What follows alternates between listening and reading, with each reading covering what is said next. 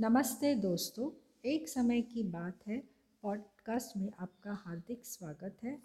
चलिए शुरू करते हैं कहानी, जो कि तेनालीराम की कहानियों की कलेक्शन में से एक कहानी है।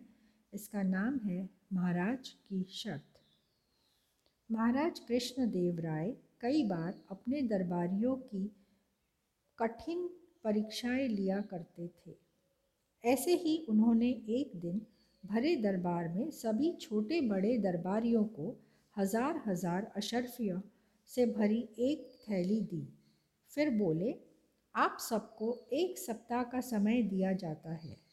सप्ताह भर के अंदर अंदर अपने यह धन अपने ऊपर खर्च करना है। किंतु शर्त ये है कि आप लोग खर्च करते समय हमारा मुँह अवश्य देखेंगे। सभी दरबारियों ने हँसी खुशी वह थैलियाँ ले लीं और अवकाश बाज़ार की ओर चल दिए। मगर अशरफियों को लेकर एकाएक ही वे परेशान हो उठे। इसी परेशानी के आलम में एक सप्ताह गुजर गया। राजज्ञा का उल्लंघन भी नहीं किया जा सकता था। यदि महाराज ने पूछ लिया कि खर्च करने से पहले मेरा मुँह किस प्रकार देखा तो क्या जवाब देंगे? एक सप्ताह बाद दरबार लगा।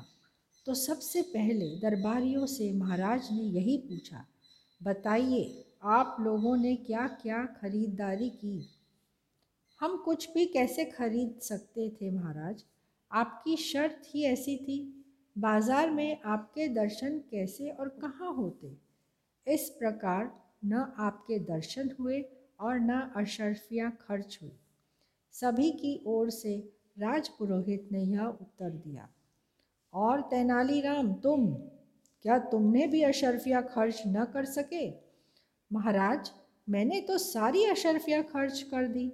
ये नई धोती, ये कुर्ता, ये नया दुपट्टा और यह तक कि जूतियाँ भी मैंने इन अशरफियों से ही खरीदी है। इसका मतलब आपने हमारी आज्ञा का उल्लंघन किया है। महाराज ने आँखें तरेरी हरगिज़ भी नहीं महाराज, बिल्कुल भी नहीं। बड़े ही सीधे और नरम लहजे में तेनालीराम ने कहा, एक एक अशरफी आपके श्रीमुख देखकर खर्च की। किंतु कैसे? आप भूल रहे हैं महाराज कि एक एक अशरफी पर आपका चित्र अंकित है। ओ महाराज मुस्कुरा उठे, जबकि सभी दरबारी हक्के बक्के किंतु शर्मिंदा से होकर तेनालीराम का चेहरा देखते रह गए। तो दोस्तों, आशा करती हूँ कि आपको यह कहानी पसंद आई होगी। फिर मिलेंगे जल्द ही एक नई कहानी के साथ। Happy listening